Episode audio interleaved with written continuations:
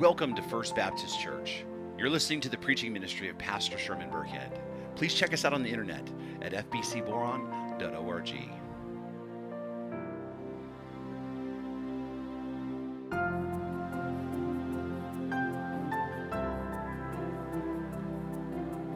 Please take out your Bibles and turn to Romans chapter 11 for the reading of this morning's scripture. We'll be reading Romans 11 1 through 10. And the word of the Lord reads I ask then, has God rejected his people? By no means. For I myself am an Israelite, a descendant of Abraham, a member of the t- tribe of Benjamin. God has not rejected his people, whom he foreknew. Do you not know what the scripture says of Elijah? How he appeals to God against Israel? Lord, they have killed your prophets, they have demolished your altars, and I alone am left, and they seek my life. But what is God's reply to him? I have kept for myself 7,000 men who have not bowed knee to Baal. So, too, at the present time, there is a remnant chosen by grace. But if it is by grace, it's no longer on the basis of works. Otherwise, grace would no longer be grace. What then? Israel failed to obtain what it was seeking. The elect obtained it, but the rest were hardened, as, as it is written God gave them a spirit of stupor, eyes that would not see, and ears that would not hear, down to this very day. And David says, Let their table become a snare and a trap, a stumbling block, and a retribution for them. Let their eyes be darkened so that they cannot see, and bend their backs forever. This is the word of the Lord. Everett Harrison, in his uh, commentary, once wrote the, f- the fact that in that dark hour so many faithful existed, despite all appearances, provides compelling evidence that God does not permit his own at any time to approach the vanishing point. Has God rejected his people? This is the question that Paul asks as we begin chapter 11 of this letter to the Romans. And the truth is, this is an important question. Because sometimes, from our perspective, from our frame of reference, it might seem that he has. As you look at the world around you, as you watch the news, you see what is being posted on social media, it could seem that God has turned his back on the entire world. I mean, war is growing in, in Europe. Violence is on the rise in Sudan. Russia and China are preparing for, you seem to be preparing for an inevitable conflict with the United States. Right? And moreover, Christians the world over are hunted down and persecuted. And, and preachers in the Western world are being arrested and jailed for proclaiming the gospel in public places. All the while, false teachers or wolves in sheep's clothing have, who call themselves pastors, continue to grow in, in popularity. This is in addition to the, the systematic indoctrination of our, our children, where the state is corrupting their minds uh, of, the, of our youth with woke ideology that, that is designed to cause them to reject the values that we all hold the values of our nation, the values of our family, and the values of our own faith. I heard it's even somebody asked the question with all that the schools are doing nowadays in the world around us, what do you think would happen if teachers would begin to um, evangelize children and have them baptized without their parents' knowledge of what would happen then? And even worse, children in elementary schools are, are being groomed by the LGBTQ movement, right? At every possible angle, it seems. Grown people who are not their parents are having conversations with children about things that are just completely inappropriate for their age. Not to mention, sexuality and pornography are everywhere. It's on television, computers, and even, even your children's phone. And it's this is in addition to the hatred that's being fostered within our own country by those who have a vested interest in fomenting racial tension between different ethnicities. Right? And not to mention, there's a rise on, in street violence by younger and younger people. Stores are being looted in broad daylight, and no one can stop them. Gangs of teens are taking over streets and harassing people, and they're, they're assaulting the helpless. And, and even worse, district attorneys who were in charge of enforcing the law are apathetic to crime and they refuse to persecute, prosecute criminals, especially when it doesn't fit their political agenda. And we're seeing what seems to be more and more unspeakable acts of inhumanity committed by people against each other. I saw a video just yesterday uh, that was recorded by someone's uh, ring doorbell camera, and it showed a woman walking um, in the neighborhood pulling a wagon, and in the wagon was a bucket, which on the surface seems not that unusual. Except the woman had just killed her stepchild and put the child in the bucket and put the bucket in the wagon and drug it all the way to her ex to, to her husband's ex-wife's house and placed the bucket with the child in their front lawn and then casually walked away. And as crazy as that sounds, it's really still not that unusual in the world around us. It's amazing the capacity that humans have for cruelty towards one another. And so it seems to be that the world is growing darker from our perspective. And it seems that the kingdom of God is failing, and no one wants to hear the message of the gospel anymore unless it's the prosperity gospel or the, the, the, the gospel that's, that's affirming lifestyle that's, of lifestyles that are against the word of God. And because of that, we can begin to feel like Elijah, the prophet, as Paul reminds us in the text. We can begin to feel like Elijah as if we're the only ones left who truly trust in God. And as we look at the world around us, it can begin to feel hopeless. Has God rejected or turned his back on his people? Has God abandoned the world to its fate? He would be right to do so. Right? But it seems it can be that way. But I want you to understand, though, it only, it only seems that way at times. Because Paul answers the question and says, absolutely not. God has not abandoned his people, he has not rejected them. You see, this is not a new question for us. It's a question that people have been asking through every generation throughout the centuries.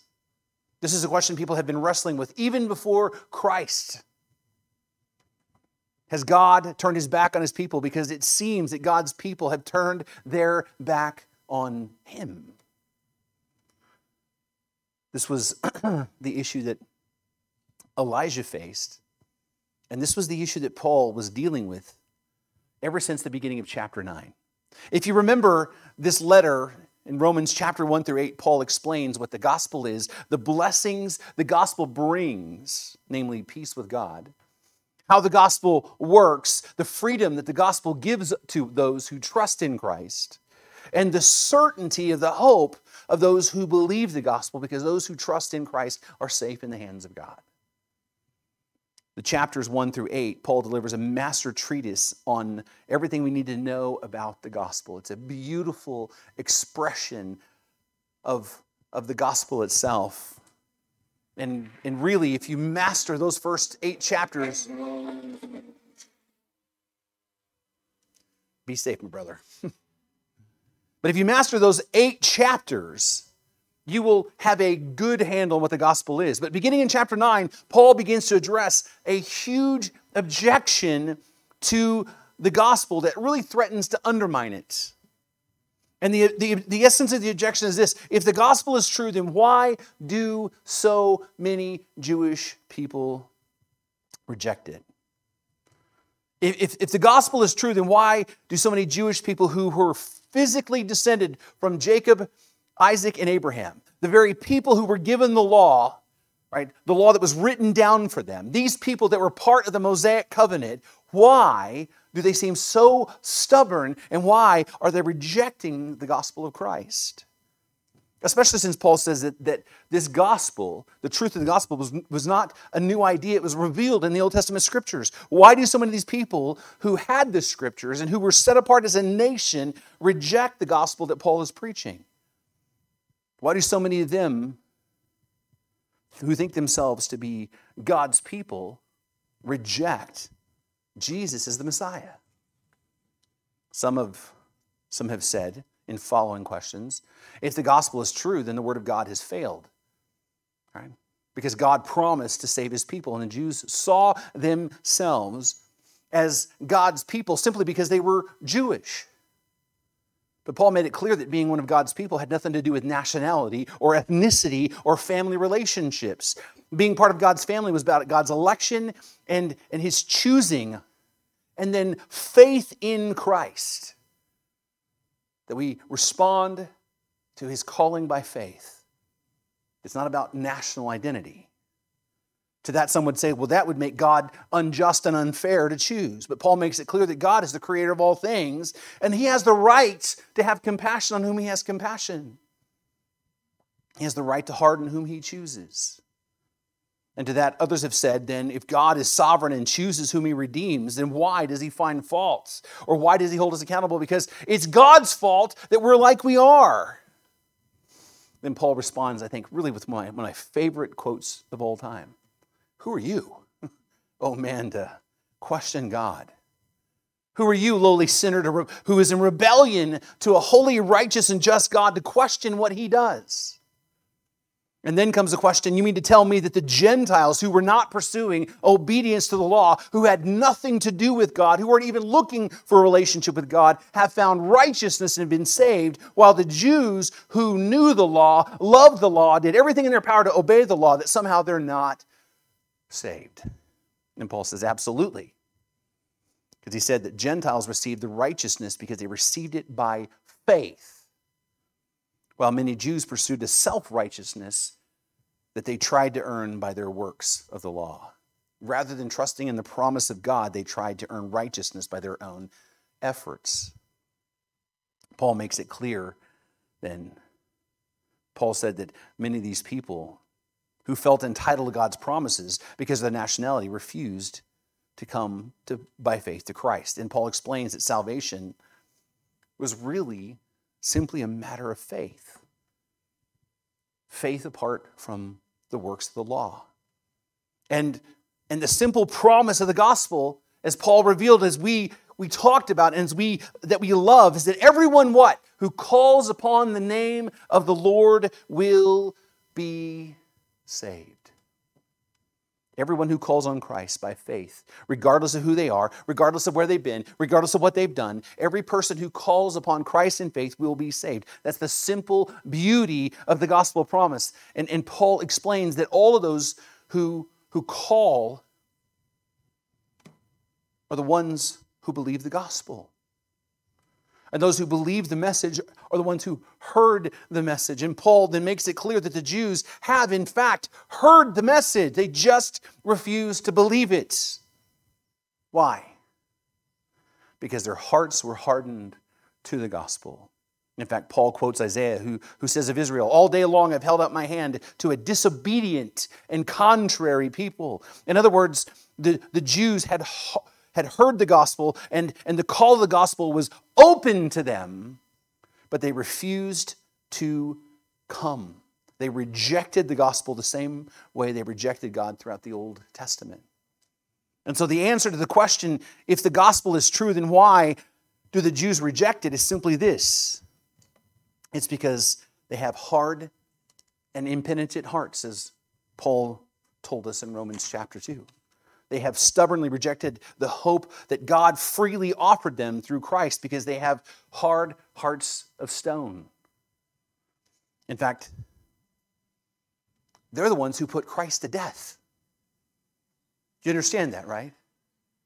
They were the ones who were persecuting the early church at the time. Many people forget this. We don't think about this. We always think in terms of Roman persecution. The Romans did persecute Christians, but that came later. It was the Jews who were the ones who originally were rounding up Christians and arresting them and killing them. In fact, Paul was one of them. These people's hearts were bitter and hardened to the gospel, and they stubbornly kept holding on to the idea that they can become righteous by their own efforts and keep the law. They believed that they had a right to God's salvation because, because of who they were and their ability to keep the traditions. And given that so many Jews had rejected the gospel, it seemed that evangelizing them was really almost a hopeless endeavor. That it was that they were a lost cause, to which Paul writes, I asked then, has God rejected his people? Because it looked like that he, he has. In, in fact, the old covenant promised that if the Jews were unfaithful to God, he would bring down all of the curses in the law on them. The thing is, everybody talks about the covenant promises of God to bless Israel, but they forget the promise of the curse for their unfaithfulness. The promise that God would reject them, that God would cut them off, that God would cast them out of the land for their unfaithfulness.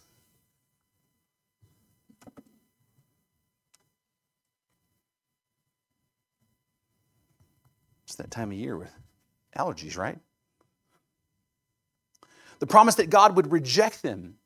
And when we read the scriptures, what you find is Israel was continually walking in unfaithfulness. They continually ran from God. They continually blasphemed his name. They continually worshiped idols. They continually did horrific things before him. They continually turned their back on him. And again and again, God, through the prophets and then finally through his own son, he kept calling them back to repentance. He would call them and turn back. He would even promise to said, if they will turn and call my name, I will hear and heal their land. Remember? But they refused to come. And so then eventually, in actually 70 AD, just a few years after the writing of this letter to the Romans, God poured out his judgment and his wrath upon the nation of Israel as a whole. He used the Roman army as an instrument of God's judgment and destroyed Jerusalem and destroyed the temple just like Jesus promised. And he removed them from the land, just as the Old Testament promised. Sometimes we forget history and don't even think about the fact that that was a cataclysmic event in history at that time. Imagine if a city like London was just wiped off the face of the earth, the impact it would have around the world. God judge them. And so it looked like God had turned his back on his Old, Old Testament covenant people because they continually rejected the gospel. But Paul said, by no means. Did God reject his people? By no means. This is a really strong expression we've encountered before. It means perish through thought, or, or absolutely not, or may it never be. Paul is saying emphatically as he possibly can God has not rejected his people. But then how can this be? Because the nation of Israel, by and large, continued to deny Christ, and ultimately, they, as a political nation, were destroyed. And the center of their religious identity was torn to the ground to the point they had to reinvent their faith without the temple. Most people don't realize that modern day Judaism is, is not the same as it was before the, the temple was destroyed. They've had to rethink how they relate to God because the, the sacrifice that happened there was central to their theology. So, how can people who say God has not rejected his people when it seemed that everywhere you look, everyone was unfaithful to God and God poured out his judgment on them? Well, notice how Paul answers the question. He says, For I myself am an Israelite, a descendant of Abraham, a member of the tribe of Benjamin. Paul is basically saying, I am an example of how God has not rejected his people. Paul begins with his own testimony, right? I know for a fact that God has not rejected his people because I'm one of them. I'm one of those Jews who seemed beyond redemption. I'm one of those Jews who, who, who was all about keeping the law. I was one of those Jews who rejected Christ and the gospel. I was one of those Jews who was persecuting Christians. I was consenting to their death. I, like so many people, would seem to be a hopeless cause. In fact, remember when, when God told Ananias to go lay his hands on him, what's his first words? He goes, Wait a minute, that dude's hurting people. You want me to go to him? It seemed like, like he was someone God had rejected because he rejected Christ. But Paul says he didn't reject me.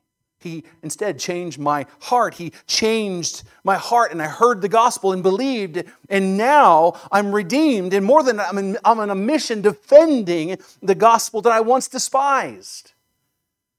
Paul's saying, I'm living proof that God has not rejected his people, even when it looks impossible.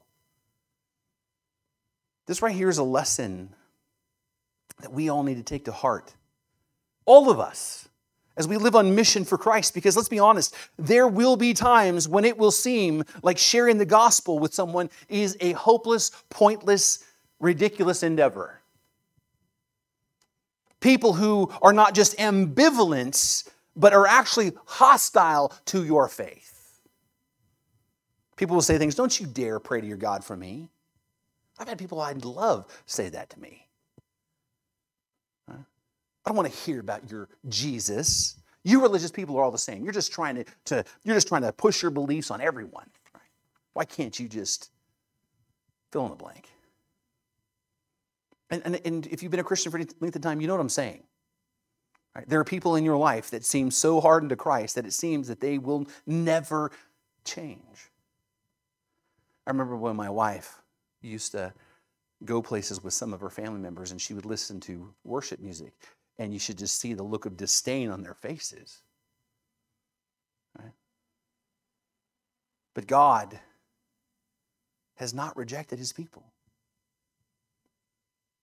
And God can and does take people with the hardest of hearts and transform them and gives them a heart of flesh. And when that happens, when they hear the gospel, they receive it with great joy and believe and prove that they are indeed one of his children. It's a miracle that he works. And I want you to understand my life is an example of this exact phenomenon. This is, this is my story. I rejected Christ and the gospel. I hated, I despised Christianity. I mocked and berated Christians for their faith, and I believed that Christians were unintelligent and superstitious people. Weak minded is how I would put it. And I loved my sin, and I had no desire for God, and I fancied myself as, as an atheist, and I wanted everybody that I met to know it. I felt morally and intellectually superior. The smugness of atheists today would bother me, except I see myself in them. right? And there are probably people around me in that point in my life who thought, this guy is hopeless. There's no way he's ever going to believe the gospel. There's no way he's ever going to turn to Christ. He has rejected God, and God has rejected him. But then God used my circumstances and my unborn son and my sinful decisions to change, he used those things and changed my heart. God changed my heart. And, and, and by the way, against my will. Let's just be honest about that. Because I wasn't looking for God, I wasn't asking for Him, I didn't even have any thoughts of Him. But He changed my heart so that I could see the horrific nature of my sin and what it would cost. And when I, and then in that new state, I heard the glorious news of the gospel and I believed and I was saved. And by the way, my son was spared. God has not rejected me, even though I was quick to reject him. God had not rejected me because he had not rejected his people. Even when it seems all hope is lost from our human perspective. Now, I know that Paul is talking about ethnic Israel here, and so Paul explains that he himself was a Jew amongst the na- among the nation that God had set aside to re- represent him to the world, right? That's what Israel was supposed to be, the, the, the, pastor to the nations. See, they were supposed to show the world who God was.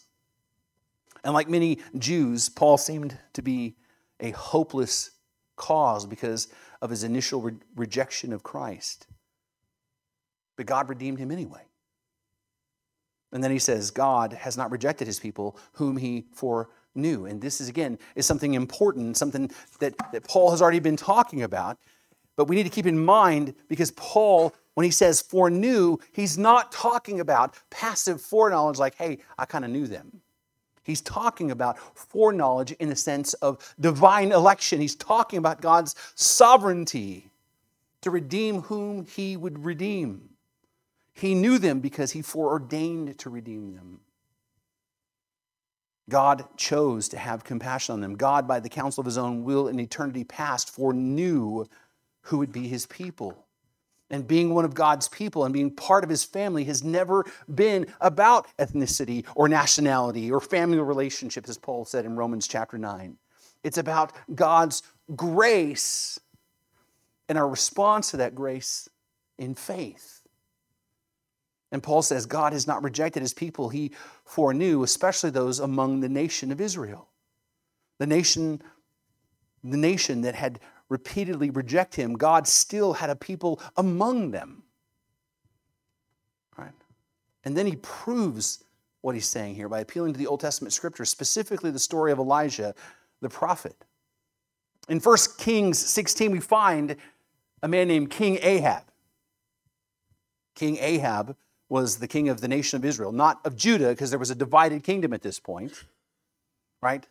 The king Ahab was a blasphemous man, evil, and, and, and the scriptures even say that he was worse than anyone before him. That's a pretty, pretty bad description. I mean, if the Bible says you were worse than anyone before you, that's, that's saying something. He rejected God in every way, and he led the nation of Israel away from God.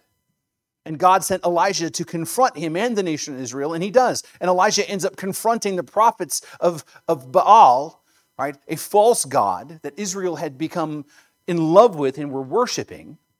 And he challenged them to prove that their God was real by their powers. And, and if you remember the story in, in 1 Kings 18, Elijah um, has the prophets of Baal build an altar to their God, and, and he built one just like it to to, to the God of Israel, Yahweh. And he told them to put wood on the altar and to sacrifice a bull on that. And then he said, Pray to your God, right, that he would consume this offering, that fire would come down from heaven. Right? And they did. They began to pray, and nothing happened. And they prayed some more, and nothing happened. They began to scream, and nothing happened. They began to cut themselves. Nothing happened. And then this is why, by the way, I just want you to know that I don't think that the Bible's against sarcasm, okay? Because Elijah Elijah's like, well, wait a minute. Huh, where's your God, huh? Maybe he's sleeping, huh? Maybe he's indisposed, doing something, you know? And then suddenly he's like, why don't you scream louder? Why don't you pray harder? And they did. And guess what? Nothing happened. And then he takes water and he pours it all over the altar he built. And he pours it on the sacrifice and he pours it on the wood and he digs a trench around the altar right? and he pours enough water that it fills it up like a little moat. Right? Making setting it on fire even harder than what the other circumstance was.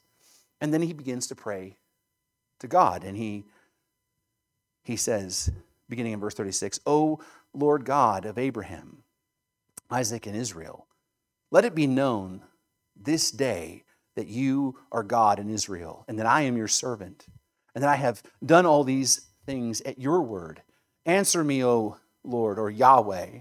Answer me that this, will, that this people will know that you, O Lord, are God, and that you have turned their hearts back. And then in verse 38 it says, Then fire of the Lord fell and consumed the burnt offering and the wood and the stones and the dust. And it says they looked up the water that was in the trench.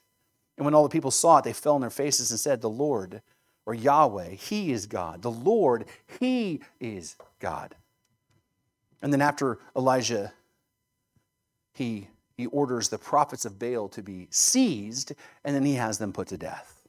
Now, this obviously enraged Ahab and his wife Jezebel, and so they wanted to kill him. And Elijah then had to run for his life. And he, at one point, began to feel like that all of Israel had basically gone astray from God and that it was hopeless and that he was really the only believer left in Israel. And Paul points this out in the story when, when, when it all seems like that God has forsaken his people. Right? He says, Do you not know the scriptures say of Elijah how he appeals to God against Israel? Lord, they have killed your prophets, they have demolished your altars, and I alone am left, and they seek my life. I want you to notice Paul says that Elijah appeals against Israel. Why does he plead his case against the nation? Because because it was the king and the nation itself who had turned their backs on God. And it was the king and the nation itself that were murdering God's prophets. Right? These were the Israelites. These are the people that God had selected and chosen out. They were killing God's prophets. And they had abandoned the worship of the one true God. And so it seemed to be hopeless for Israel. And because of that, Elijah said, I'm the only true unbeliever left. But what is it, what is it, but what is God's reply to him, Paul asks? God's reply is, I have kept myself 7,000 men who have not bowed the knee to, to Baal. In other words, I have 7,000 people who belong to me that I have not rejected. 7,000 people that I have chosen. 7,000 people as a remnant in Israel. You think it's all lost, and I'm telling you it's not. You see, even when the entire nation rejected God as a whole, God had always had a remnant that he preserved. In fact, if you remember, Paul quoted in Romans chapter 9, Isaiah, if the Lord of hosts left us no offspring, we'd become like Sodom and Gomorrah. In other words, if God didn't spare some of us by his grace from his judgment, we would have been wiped out a long time ago. You see, no matter how bad Israel became and how unfaithful they were to God as a nation and as a people, God always, by His grace, preserved a remnant who were never rejected. And Paul says, so too, at the present time, there is a remnant chosen by grace, a remnant in among the Jews, among whom Paul was one of them. Right? But notice Paul says that they were chosen by grace.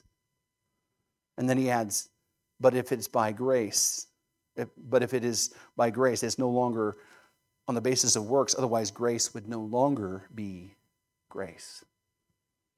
This is important for us because, because as Christians today, because of, first of all, the only way a person gets saved, the only way a person comes to, to saving understanding of God is by grace through faith apart from works.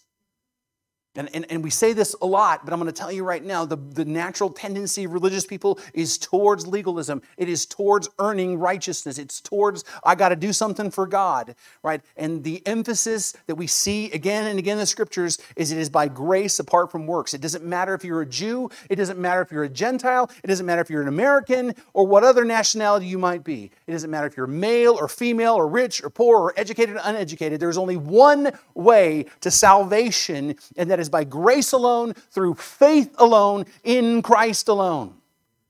And, and by the way, that's exactly why that we have the medallions on the back wall that we do, that Brother Robert was so kind to create for us. We are saved by grace alone, through faith alone, in Christ alone. So it is never, ever, ever, ever, ever, ever about ethnicity or nationality or how sincere a person might think that they are or, or how hard a person tries to keep the law or anything that man can bring to the table. In fact, Spurgeon, I think, says it so well. He says, You contribute nothing to your salvation except the sin that made it necessary. Right? I mean, if, if there's a quote from Spurgeon that's worth remembering, that's it.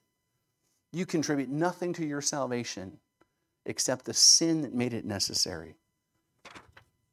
God saves who he does by his grace and grace alone. And the second reason why this is important for us to keep in mind is because there is a movement in Christianity that falsely believes that somehow, some way, that being Jewish ethnically makes a person one of God's people.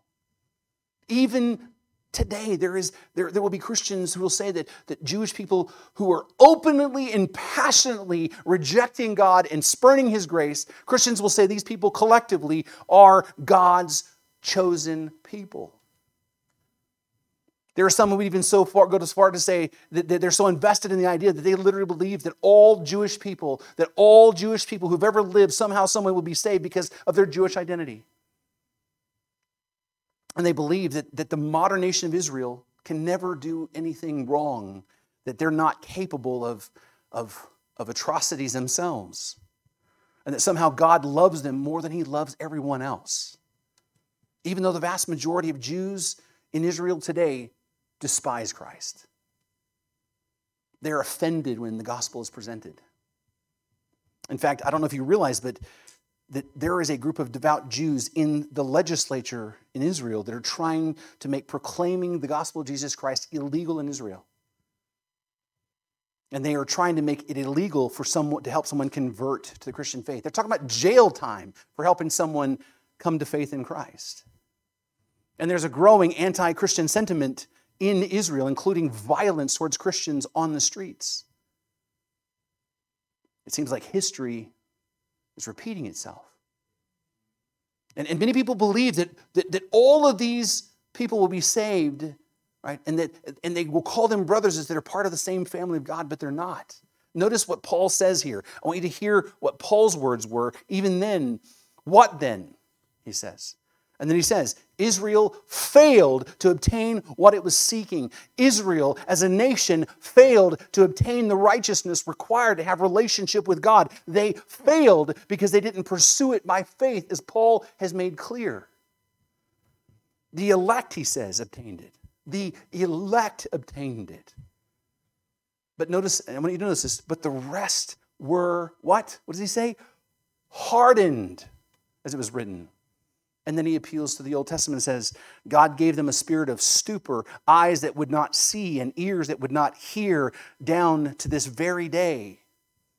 David says, Let their table become a snare and a trap, or the blessings that they enjoy, let them become something that's harmful to them, a stumbling block and a retribution for them. Let their eyes be darkened so that they cannot see and bend their backs forever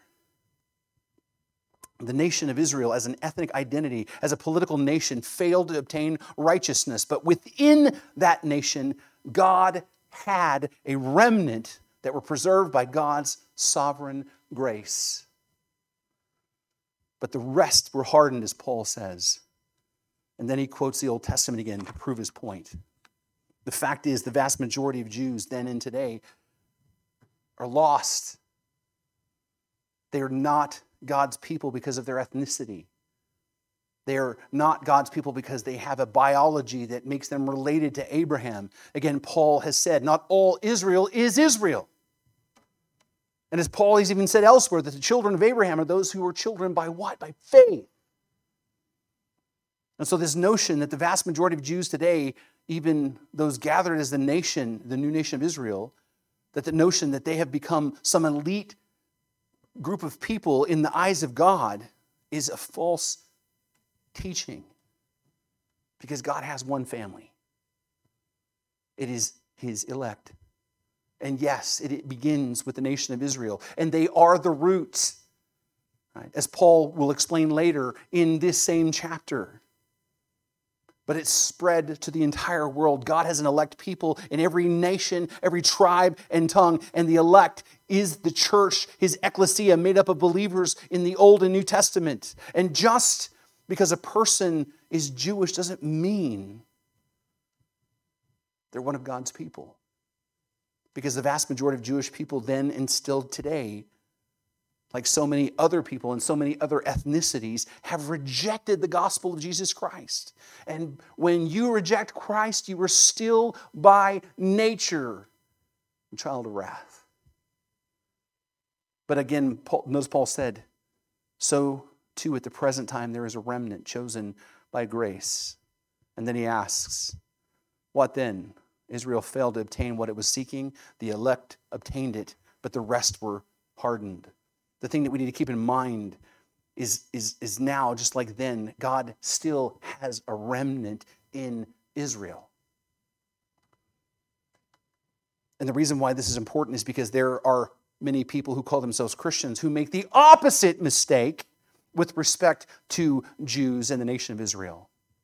There are people who think that Jews today in the nation of Israel have been completely rejected by God, and they see them as the enemy of the Christian faith, and, and they, right, are right now anti Semitic towards them. The idea that Christians can be anti Semitic is just, it's just impossible to fit in my head, but it exists in the world around us because they rightly see God's judgment was poured out on the nation of Israel in the old covenant, but they wrongly assume that God has completely rejected all of them. God has not completely rejected them. God has always had a remnant. In fact, I firmly believe that God has a plan for the nation of Israel today. I believe that it includes a revival like we've never seen before.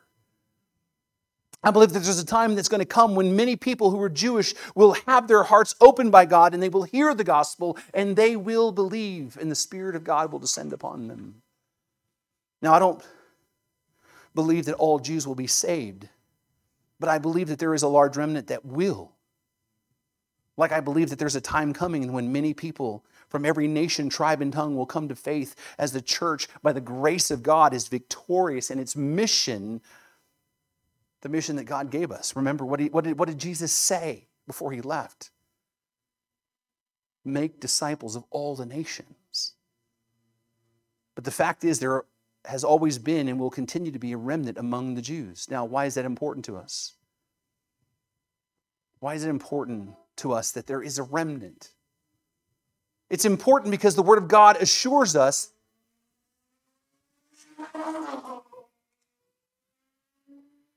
Let's pray that he's among the, the elect, right? It's important because the, the Word of God assures us that there are people out in the world who God has foreknown who were his people. And there are people all around us who are Jewish and Gentile who, who might seem to us in our human eyes to be hopeless, who are in fact one of God's children. There are people within this community that God has ordained to be his people. And the thing is that we don't know who they are, or how many of them there are. All that we know is that they're there. By the way, it's not for us to know, right? Someone was asking Charles Spurgeon about the elect. He says, if the elect had a yellow stripe on their back, I would just lift up their shirt and preach the gospel to them. But until that happens, I'll just preach the gospel to everyone. All we need to know is that they're out there, that God has not rejected his people, and God has saved us for the purpose of reaching them with the gospel. Remember, we spent some time talking about that last week that you were not saved for you, you were saved for God's glory, and that is to be on mission for Him. And how do we do that?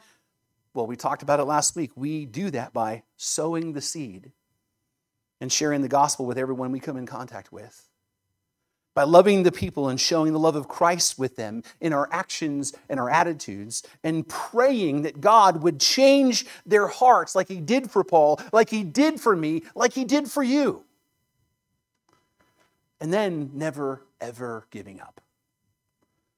We never give up knowing that there is a remnant of God that has been foreordained to be redeemed. There are people around us that God has not rejected. And if we will do our part, God is faithful to do his part, even when it seems like the whole world around us is getting darker. Even when it seems that no one will ever believe the gospel we preach. The word of God promises that we do not labor in vain. It's a promise of, of God. Because God has not rejected his people. So so then, what do we do with this? Right? First of all, if you're not in Christ, if you've not put your faith in Christ, today is the day of salvation. Repent and believe the gospel. Christ died to redeem you. And if you are feeling the conviction of your sin, if you're feeling a growing desire to know Him and how to be saved, that is evidence that God has not rejected you and He is calling you to come. And the promise is if you will call upon the name of the Lord, it's a promise. If you will call upon the name of the Lord, you will be saved. Today's the day of salvation. Repent and believe the gospel. Secondly, we must theologically commit ourselves to avoiding the common pitfalls regarding the nation of Israel that so many people fall into. We must reject both hyper Zionism that, that, that is prevalent amongst some churches and reject anti Semitism that's prevalent amongst other ones. The fact is, God did create a political nation of Israel. And out of that nation came the promise and the fulfillment of that promise, which is Christ. And God's elect in Israel are the root of the tree, and the Gentiles and many other nations have been grafted in, creating this unified family of God. One true family that were foreknown and elected in eternity past. And this family is his church, which includes believers from Adam to the present time. God the Father ordained the plan of their redemption. Christ came into the world to secure that redemption through his life, death, and resurrection. And then the Holy Spirit applies that redemption to them and adopts them into his family. That's God's people.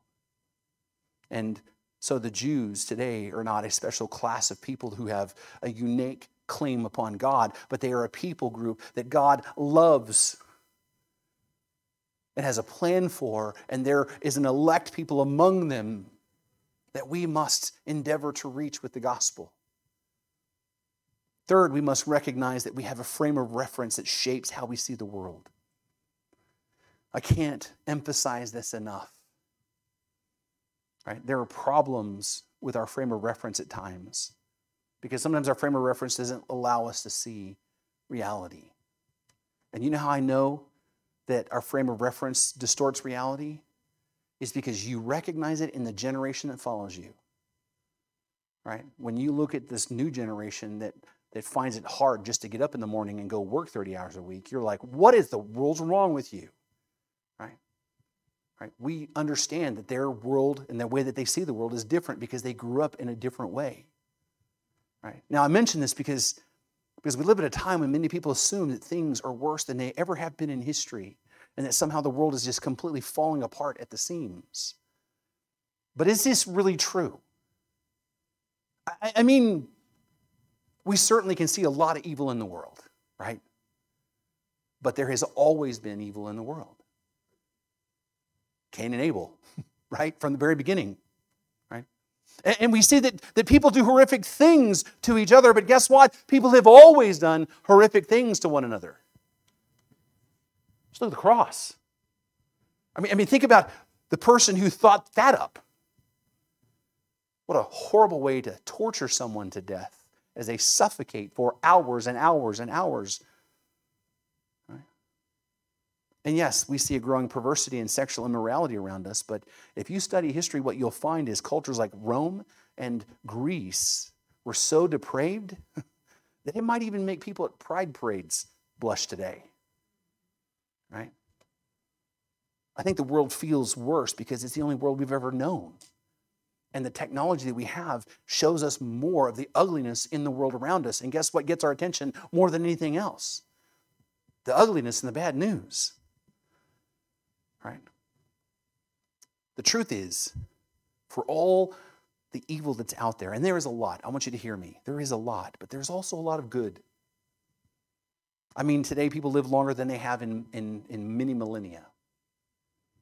And, and there are few people today in abject poverty than there ever has been in any point in history. That's quantifiable, by the way. Right? The abject poverty has been demonstrably reduced around the world. And because of that, there are few people today who are starving to death. It's just a fact. And fewer people who die of preventable diseases. People still do die of those things, but fewer do so. And there are more people today who live in freedom than ever before, ever before in all of history. And not to mention, there are more women today in the world who experience equality than, than any other point in history. I mean, really, this idea that women are equal to men is a, is a, a, a new idea that was really brought about by the Christian church. And children who were once seen as property and a liability are loved and cared for in ways never seen before. And, and people are more literate in the world than they ever have been. The infant mortality rate is lower than it ever has been. People today everywhere have more leisure time than they ever have at any point in their life. And people have ways to be connected to, to the people they love more than they ever have. I, I just want you to know I'm an introvert and I'm a person who, like, if you're not in my circle, it's easy for me to kind of get disconnected from you just because I'm busy. But social media has allowed me to stay connected to a lot more people that I care about and be involved in their lives. And you have too. Social media does have its evils, don't get me wrong, right? But there are those benefits. And I can go on and on, right? And I'm not saying that we don't face incredible problems because we do face some incredible problems. This whole thing with, with the potential, what happens with AI is like really unnerving, right? But, but every generation in all of history has had major problems to deal with too. But we live at a time of great blessing as well. And I want you to understand the, the vast majority of the blessing, if you look at history and you look at how the church has moved throughout the world, what you will find is this blessing has followed the gospel of Jesus Christ throughout the entire world. Everywhere the gospel has been proclaimed and embraced, the world has gotten noticeably better. It's just a fact. Everywhere the gospel has been proclaimed, people enjoy more freedom, more life. And I mention this because so many people think today that the message of the gospel that, that is, is come to Jesus because everything is hopeless and it's all going to burn, it's all falling apart. Everywhere the church is going to fail its mission and everything is going to fall apart, so you better get saved now before that happens. But that's really not the message of the gospel. The message is come to Jesus because, first of all, He's your only hope, right? But also, He is the hope of the entire world. And when you come to Jesus, not only will He give you life, He will give you a purpose, and that purpose is to join Him on His mission to bring hope to the rest of the world. Now, I'm not saying this, saying things can't go really wrong in a hurry. And I'm not saying that Christ can't return at any moment. What I'm saying is oftentimes our perspective of what the world is, this idea that everything's hopelessly falling apart, is just that a perspective of where we stand in time. And that perspective can blind us of the reality that God still is at work in the world and He is in the business of saving His people. And God's church is growing and his kingdom is expanding. Remember, what, is, what did Paul say in the beginning of the letter? The gospel is the power of God to save those who believe. That's not a little bit of power, that's infinite power. You understand that, right? We're not talking about the power of a nation or the power of man. We're talking about the power of the God who spoke the universe into existence. The power of God is in the gospel to save those who believe, and it's the power of God to change the world for good. And there is a remnant of God's people out there in the world ready to hear the gospel, and we are all called to be a part of that mission to bring that hope to them. In fact, I want you to just, just close your eyes for a moment and just visualize with me for a second. What would the world look like if everyone in this room were to take seriously the admonition to sow the seed, to love the people, and to pray for God to change their hearts and never give up? How would that radically transform? If the gospel is the power of God for salvation, how would that transform our entire community? If we were to share the hope of Christ with everyone and we were to love our neighbors the way Christ calls us to love them, and if we prayed every day for people to come to faith and continue to do that until, until we finally go home to be with Jesus, how would that radically change our community? You can open your eyes now. What would happen if all the churches in our community joined us in that? And what would happen if all the churches in California did that? How would that change the world? You see, I believe what the Bible says that the church is the pillar and the buttress of the truth, and the gates of hell will not prevail against it. Nothing can prevent us from doing the mission that God has called us to do. So let us not get caught up in the hopelessness that everyone sees around us, and let us believe what the Bible says about the fact that there is a remnant of people all around us that God has set aside. And these people are His people, even when it seems completely impossible to us, because God has not rejected His people. Now, before I wrap up, I promised last week, we talked about sharing the gospel with the acronym, the, uh, acrostic gospel. I promised last week I would show you another way to share the gospel with those around you. And that's called the Romans Road. And I passed out a sheet. Uh, hopefully, you guys got it. If you didn't, there are plenty at the back table. But the Romans Road is the way to share the gospel um, with the scriptures from the letter to the Romans. And by the way, we've covered every one of these scriptures in, in, in uh, several sermons. Um, and so it's really a very simple process in how to share the, the hope of Christ with people. And you begin with Romans 3.23. Romans 3.23 makes it really clear what the problem is, right? For all have sinned and, and have fallen short of the glory of God, right? That's where we start, right? That we have all sinned. We have all done things that are displeasing to God, and there's no one who's innocent.